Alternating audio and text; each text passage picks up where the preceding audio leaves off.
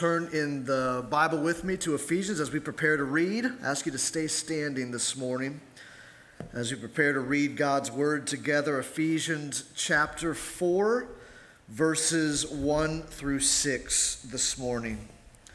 Ephesians chapter 4, we've been walking through this letter of Paul to the Christians in Ephesus. And the first three chapters, we've been looking at the basics of the gospel, how both Jews and Gentiles were saved by Christ, his life, death, and resurrection. And now this morning we transition to the second half of his letter that deals with how now to live in the light of this glorious salvation of Christ. Ephesians chapter 4, verses 1 through 6.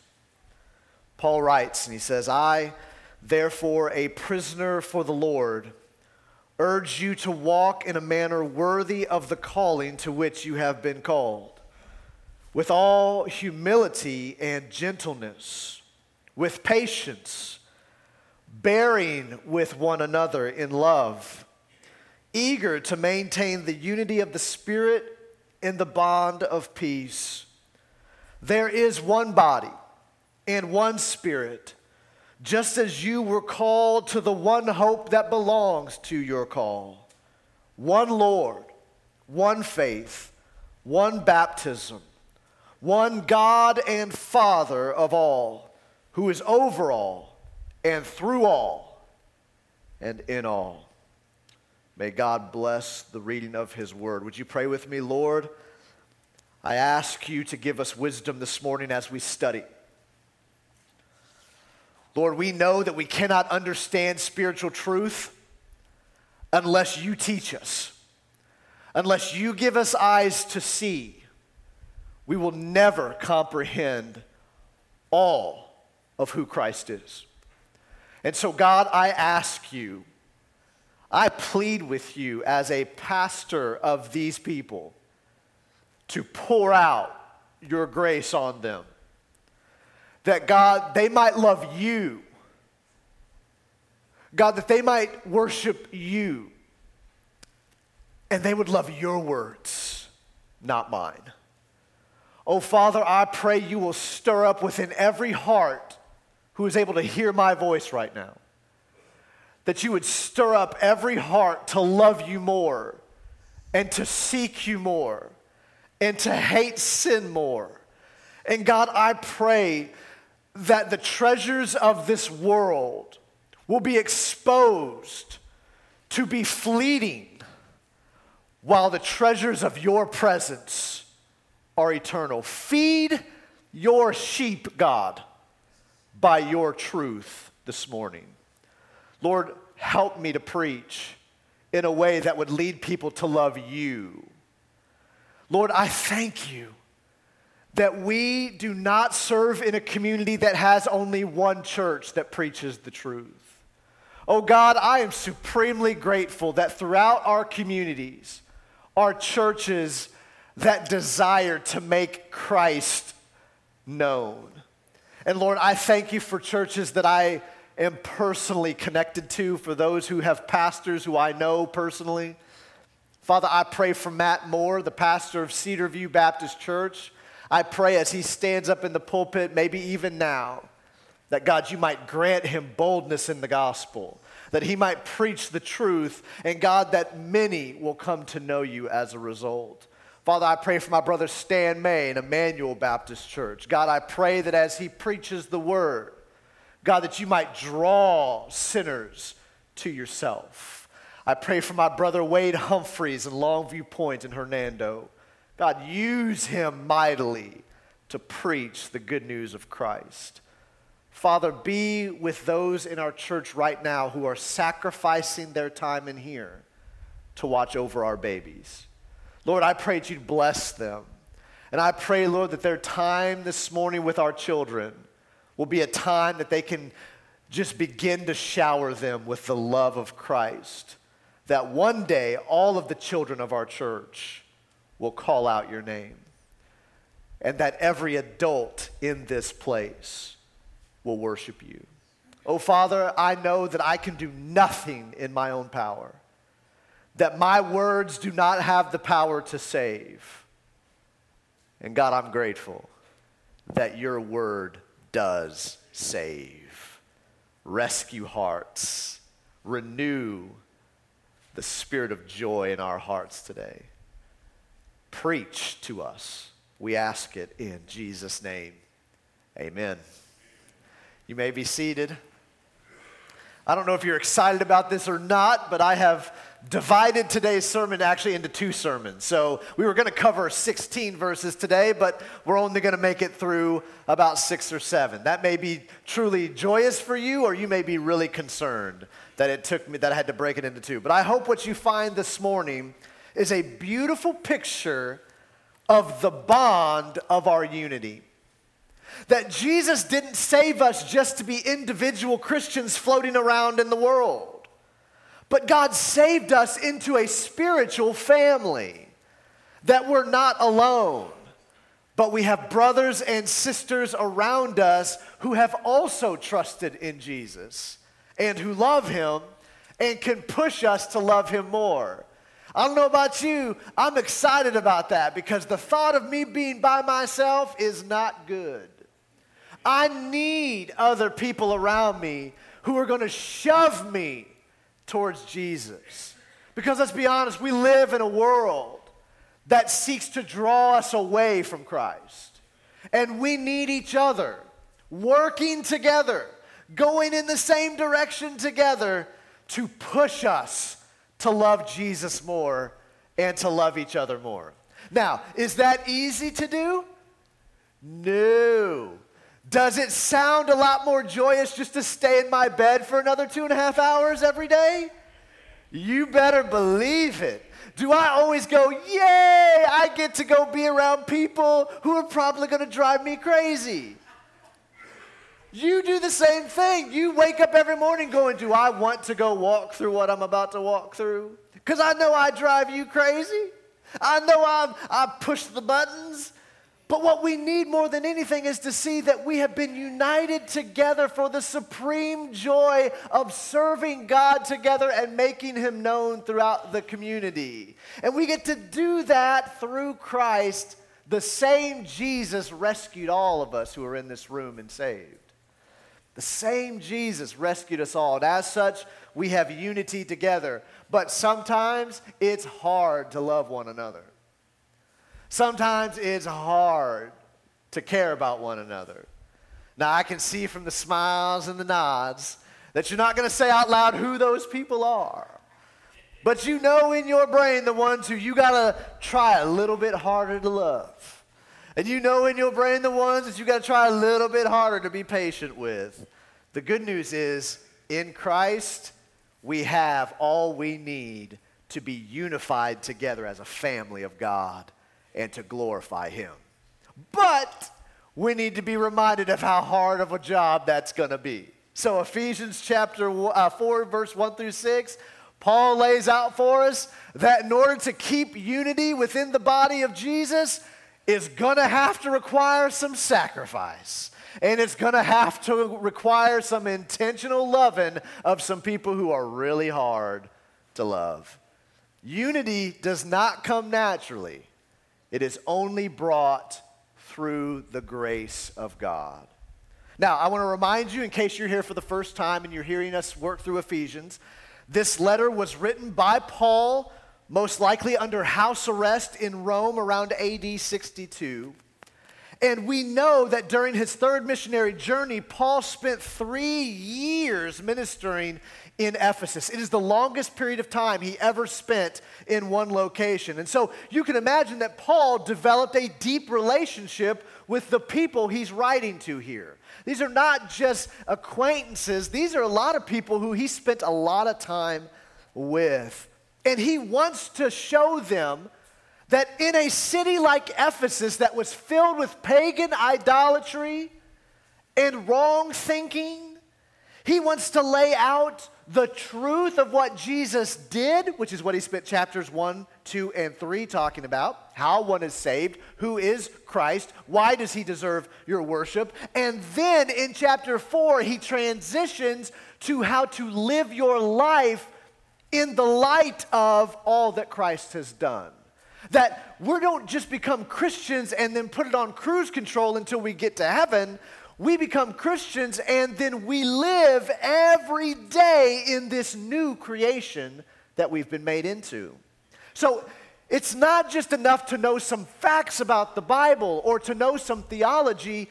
God is interested in us not only knowing who He is, but living out the salvation that has been brought to us. So, how we live matters. And the way you're going to see this clearly is in the church. You want to know how God changes people and causes them to love others above themselves? Hopefully, in the church is where you'll see that. So, at Fairhaven, we need to live out the salvation God has given us. There we go. I'll, I'll take one and then we'll move on. Just so you know, it only takes one to keep this thing rolling. We need to love each other and walk in unity because division will creep up and we must fight against it. The only way shattered communities can be redeemed is through Jesus. And the only way divided churches can be healed is through Jesus. Now, I'm grateful this morning that Fairhaven is not a divided church. We are unified. Is our unity perfect? No. No church's unity is perfect. But I can tell you that we're not divided today. But it doesn't mean it can't come. And it doesn't mean we don't need to be on guard against division. We need to strive for unity, which is why we have verses 1 through 6. So let's walk through it quickly together. There are two sections I want to point out to you today. Number one is I want to show you that we are to walk in unity.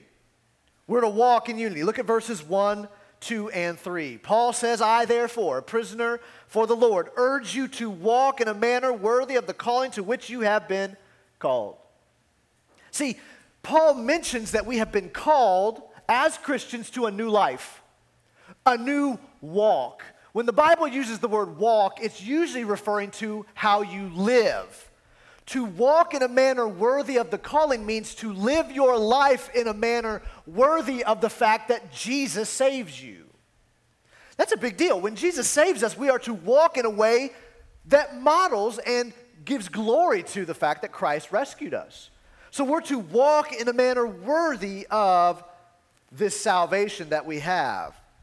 And just so you know, just as it is only by God's grace that we're saved, it's only by God's grace that we're able to walk every day worthy of this calling. We have to have God's grace in all of it. Karl Barth, a theologian, said, Grace is the incomprehensible fact that God is well pleased with a man and that a man can rejoice in God. Only when grace is recognized to be incomprehensible is it grace. Grace exists, therefore, only where the resurrection is reflected. Grace is the gift of Christ who exposes the gulf which separates God and man, and by exposing it, bridges it. See, it's the grace of God that is incomprehensible to us that a holy God would bridge the gap between him and us as ruthless sinners. That is the great, the more we're in, the more that fact is incomprehensible to us, the more we're understanding what grace is. Our lives as Christians should make evident this truth that God alone can bring life to the dead. The way we live our lives should magnify to the world that it's only God who can make dead people alive Again, I don't just mean physically, I mean spiritually alive. Those who were outcasts and strangers, dead in their trespasses and sins, who have been made alive in Christ. Our lives need to model and reflect that grace God has given us. Now, Paul urges the believers in Ephesus to walk in a manner worthy of the calling to which you have been called. That means to live in a way that is reflective of the sacrifice of Christ. We should live in a way as to reflect what God has done in adopting us. We reflect that to other people. Paul urges us to walk in a manner worthy of the calling, but I want you to notice that that urging can only happen after we've been saved. Chapters 1, 2, and 3 matter because you cannot walk in a manner worthy of the calling if you ain't been called. You can't walk in a way to glorify God if you're not saved. Can you do it temporarily? Can you do some good things? Yes. But you will never walk in a manner, you will never live in a manner worthy of God if we're not saved. So Paul had to share Ephesians 1, 2, and 3 to point out you need to be saved. You're a sinner who's dead in your trespasses. You need to be rescued by Christ. You need to be made alive in him, and Jesus is the only one who can do it. Then, chapter 4, verse 1 Therefore, I urge you. So listen, if you're here this morning and you're not a Christian, you can't walk in a manner worthy. All the good things you do, it's not enough. You can't, apart from the rescue of Jesus, walk in a manner worthy of the calling of God. And guess what? It is actually God who does the calling. Because if we're to walk in a manner worthy of it, we have to ask who does the calling? Well, God does. We see that in chapter 1, verses 16 through 23. We're told we are dead. We've been given new life, not because of anything that we've done, but simply by the wonderful grace of God. Now, shouldn't that impact the way we live? When we come face to face with the truth that God sacrificed his own son in our place, have we truly come to grasp the fact that we are little bitty people full of sin? whom God, the holy creator of all things, sent his son to die for. That is incomprehensible to me. Who is man that you are mindful of him? That's, our hearts have to echo that to God. Who are we that you would save us? That's the incomprehensible grace, and that's what we need to understand if we're ever going to walk in a manner worthy of God's calling.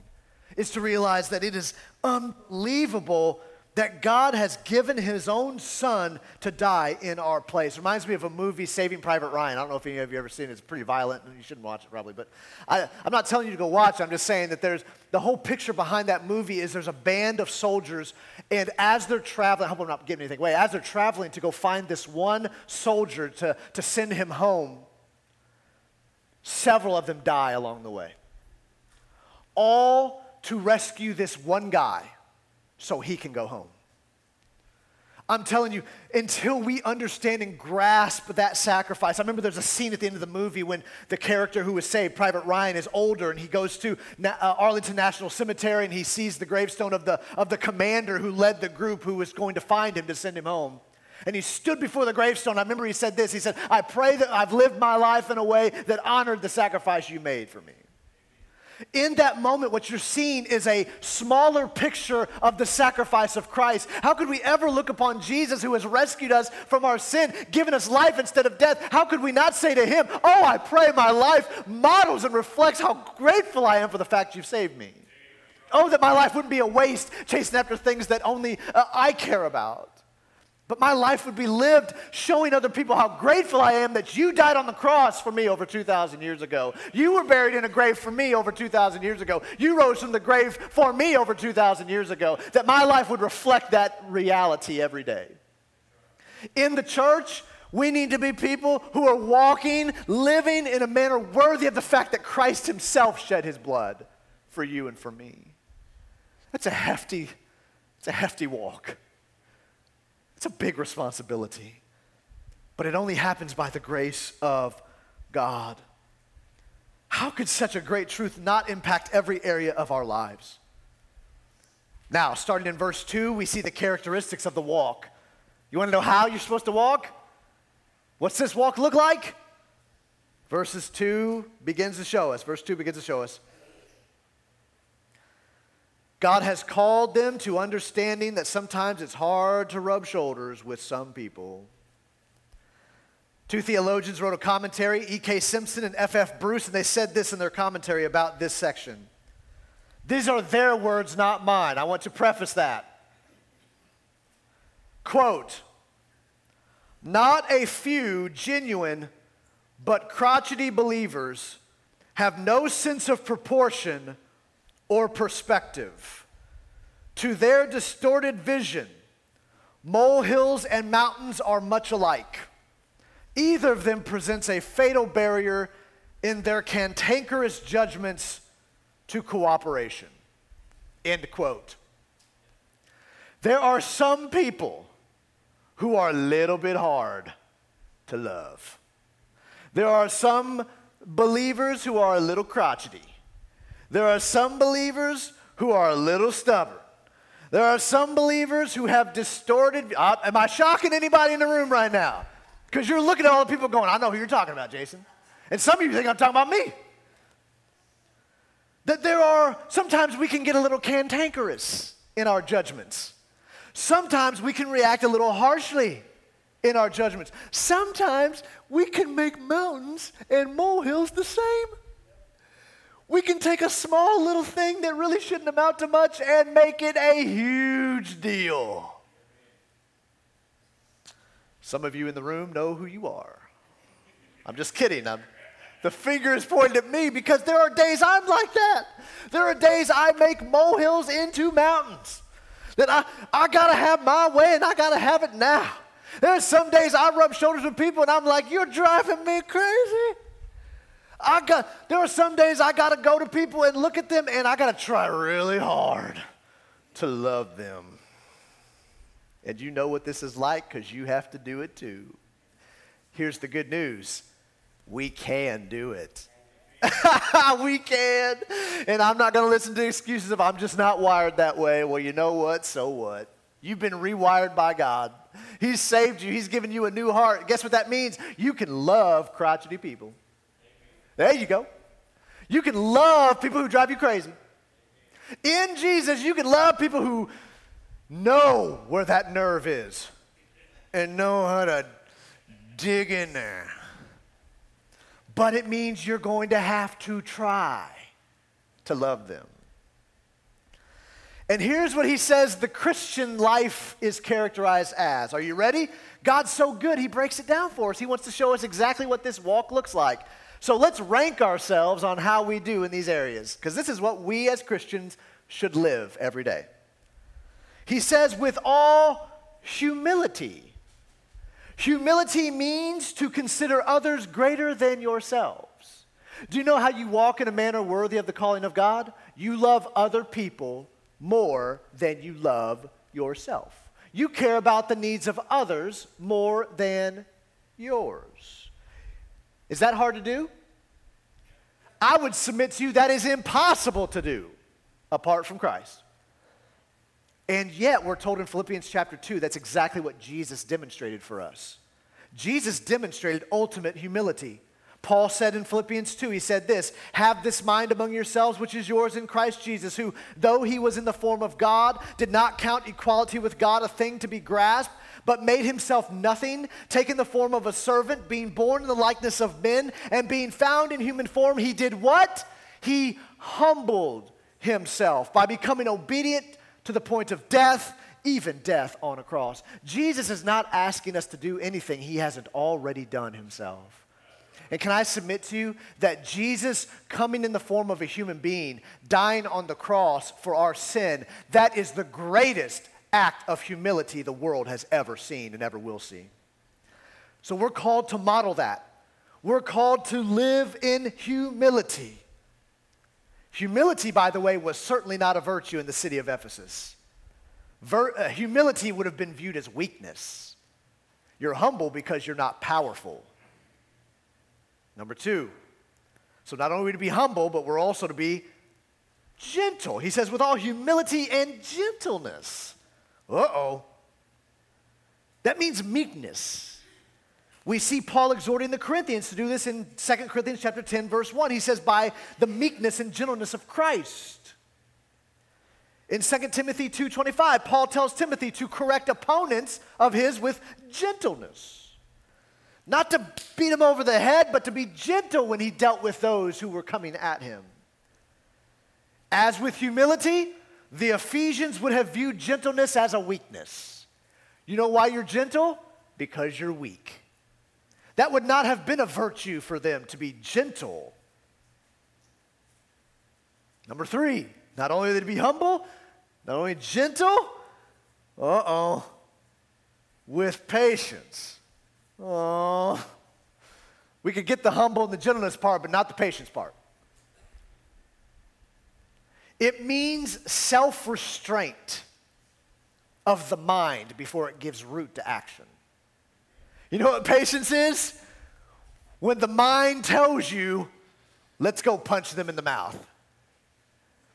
But the self restraint that you catch it before it turns into punch them in the mouth.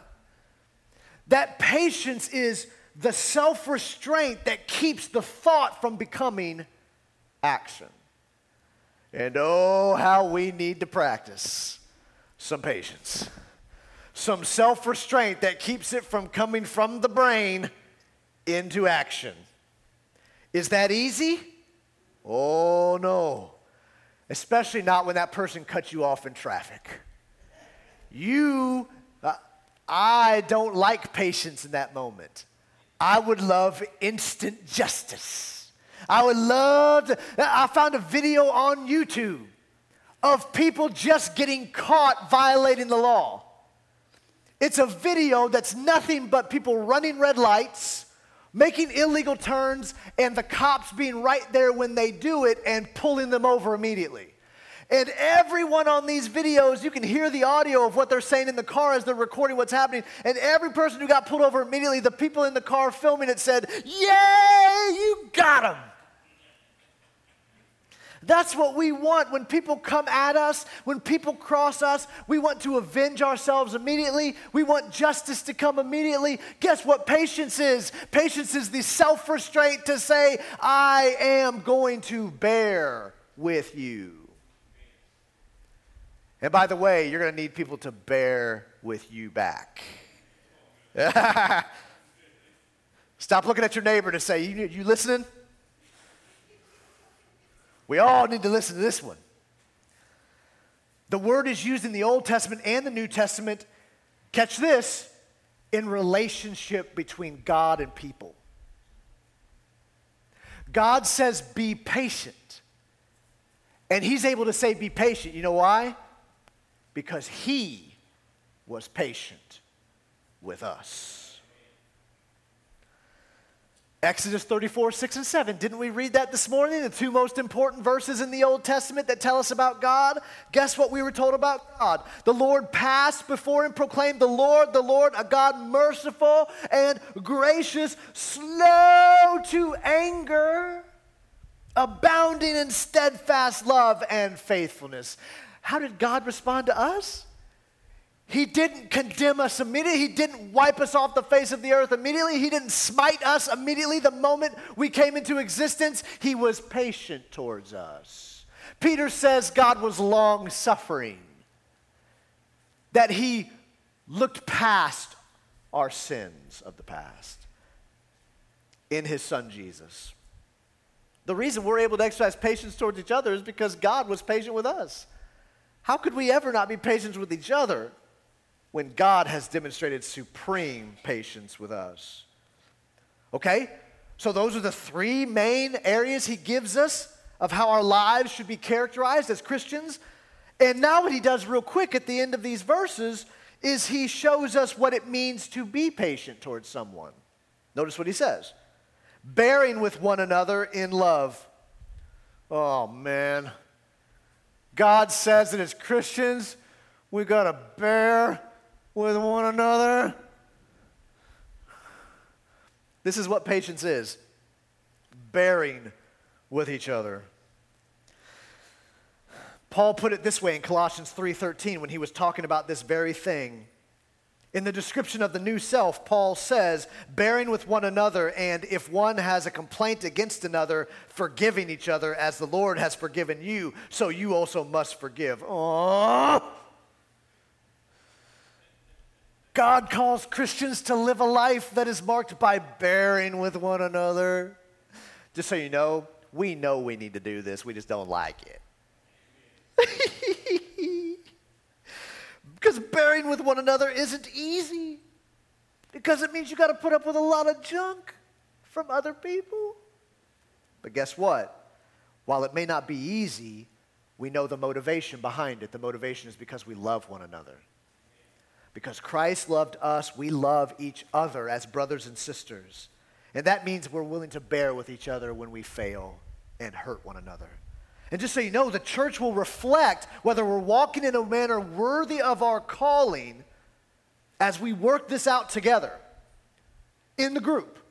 This is why you need the church, is because this is the only way you can demonstrate what it looks like to walk in a manner worthy of the calling. Because you can't model this at home by yourself. You'll always bear with you. We're good at that. We can bear with ourselves. But the problem comes when we got to be around other people, especially other Christians. Well, guess what? God's called you to be part of a church family. He's called you to be part of a church so that you can reflect and live out this life worthy of the manner in which you were called. Because you can't do that at home by yourself. You got to do it among these people who drive you nuts. That's how we display it. That's how we bear with one another. And that can only happen in hearts that have been changed by God. It doesn't happen because we wake up one day and go, you know what, I think I'm going to try to bear with people today. The only way we can do this, Paul tells us, is after chapters 1 through 3 have happened. After we've been saved by the blood of Christ, can we do these things? In verse 3, notice what Paul says. He says, eager to maintain the unity of the Spirit in the bond of peace. We are called as Christians to eagerly maintain the unity in the bond. What does that tell us? It implies that division can arise. That anytime Christians are together, division can happen. And so we have to be eager as Christians to maintain our unity. Well, what are we united in? I'm glad you asked, because Paul clears that up for us in verses 4 through 6.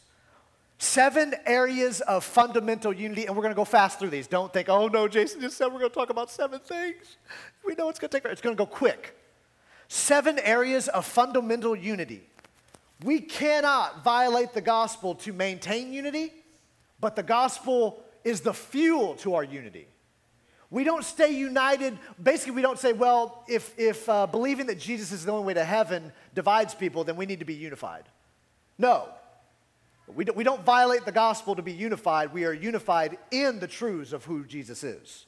But there are seven areas that are connected to the Trinity.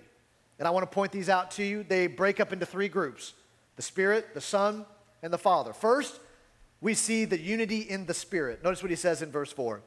He says, There is one body and one Spirit, just as you were called to the one hope that belongs to your call. What does Paul tell us? There is one body of Christ. Listen, we might have different churches that meet different areas and different denominations. It doesn't mean that there's different families of God. We might have different representations throughout a community, but be clear, there is one body of Jesus. And this is important because in Ephesus, the Jews and the Gentile Christians might have started breaking off into different directions. But God says, You're not separated from each other, you are one body in Jesus. So while we have different churches, anyone who calls upon the name of Jesus and preaches the gospel, that is a family member of ours. Did you know it's not going to be Southern Baptist heaven and Presbyterian heaven and Methodist heaven? And there's going to be one body of Christ from all the people who have been rescued by the blood of Jesus. There is one body, one visible community of Jesus. This is seen in the unity between Jews and Gentiles that Paul's been writing about. In a society like Ephesus, where there would have been many cults to choose from, the Christians formed one body. We have many denominations, but one universal family of God. Not only that, he tells us there is one spirit that unites us. We've been studying this on Wednesday evenings and Wednesday mornings. That the same spirit that fell on the Jewish believers in Acts chapter 2 is the same spirit that fell on Gentile believers in Acts chapter 10. There's not one spirit for one group and another spirit for another. There is one Holy Spirit who indwells all Christians. And we're told by Paul here there is only one hope that is guaranteed by the Spirit one hope, and that hope is found only in the life, death, and resurrection of Jesus. Peter tells us we've been called into a living hope. Guess what? There's only one true hope that Christians have, and it's based in Jesus. We share that together. So we see the unity in the Spirit, that there's one body, one Spirit, one hope. Number two, we see unity in the Son. Verse 5 there's one Lord, one faith, one baptism. There is only one Lord. There's not many lords, there's only one true Lord. We're told in Acts 4:12 there is salvation in no one else. For there is no other name under heaven given among men by which we must be saved. What name is that? It's the name of Christ. There's only one Lord, there's only one Savior, and it's Jesus. There's none other. There aren't many ways to salvation, there is only one. Why? Because there's not multiple Lords, there's only one. Not only that, but we're told there is one faith, one set of truths that unite us together. What is that set of truths? It's the gospel of Christ laid out for us by the prophets and by the apostles. The foundation. Remember, Paul's going to talk about this in a, in a little bit. He's going to talk about the foundation of the body, the foundation of the temple of God. And guess where it starts? The prophets and the apostles who taught the truth of who Christ was. We have one faith, one faith, one gospel that we believe in. And also, there's one baptism. We're all baptized into the family of God in the same way through Christ, by His Spirit. There's only one baptism of the Spirit, and everyone who believes in Christ is baptized by the Spirit, regenerated, made new, washed clean through Jesus. So we see the unity that exists, not only unity in the Spirit, unity in the Son, but then finally, unity in the Father. Notice what he says in verse 6 and one God and Father of all, who is over all and through all and in all. I love this reference to God because it basically says God is everything. God, God is everything. There's one God and Father of all. All what? All people, all everything. There's only one God. There's only one God who created every human being who ever walked the earth. There's only one God who created every human being in his image. There's only one God and Father of all humanity. He is overall. What does that mean? Not overalls, as in, but he's overall, right? He is sovereign. He's the, he's the king. He is over all. No one exercises authority over God. He exercises authority over everything else. There is one Father over all. There is one God and Father who is th- uh, through all. This picture of the consuming presence of God, His sovereignty and His presence is unmistakable. He is the creator of all, He's the Lord of all, and He's the one who works in all. And not only that, but He is in all. Oh, the supremacy of this God who's over and through and in all. He is the King of kings. Oh, how sweet the grace of God that the ruler of the universe would pour out his grace on sinners like us, and his grace is indeed great. I really want you to get excited about the grace of God. I really do. If I, if I do nothing else for you as a pastor, I hope I just make you excited about the fact that God is really gracious to us. That's good. Especially good when you consider how great He is and how sinful we've been. Charles Spurgeon said this. Everybody knows I'm a huge Charles Spurgeon fan, so you're not going to be you're not going to be uh, uh, scared to find a, a quote from his. Charles Spurgeon said this: "The bridge of grace will bear your weight, brother." Thousands of big sinners have gone across that bridge. Yea, tens of thousands have gone over it. Some have been the chief of sinners, and some have come at the very last of their days, but the, the arch has never yielded beneath their weight. Here's what Spurgeon said about himself He says, I will go with them, trusting that to the same support. It will bear me over as it has for them. I love that picture. Spurgeon says that this gulf between us and God has been bridged by Christ, and he says that the death, life, death, and resurrection of Jesus, his sacrifice for us, has, is the bridge we walk across to God. And he said, Oh, that bridge is sturdy because there's been a lot of big old sinners that have gone across that bridge. And guess what? If it supported them as they walked across, Spurgeon says, I know it'll bear my weight too as I go. That's the trust he had in God. He is able to save the chief of sinners. And I'll close with this. Oh, Christians in the room, how I pray our lives will echo this. And those of you in the room who aren't Christians, who are trusting in your own good deeds to save you, oh, how I hope that you will trust in Jesus, that you'll put your faith in Him, that you'll trust that His death was all that was necessary to pay for your pardon, and that you would respond in faith to Him today, so that we might be able to say what John Newton said. John Newton, who wrote Amazing Grace, was saved out of the slave trade. He said this. John Newton, talking about himself, he said, I'm not what I ought to be. I'm not what I want to be. I'm not what I hope to be. But still, I'm not what I used to be. And by the grace of God, I am what I am.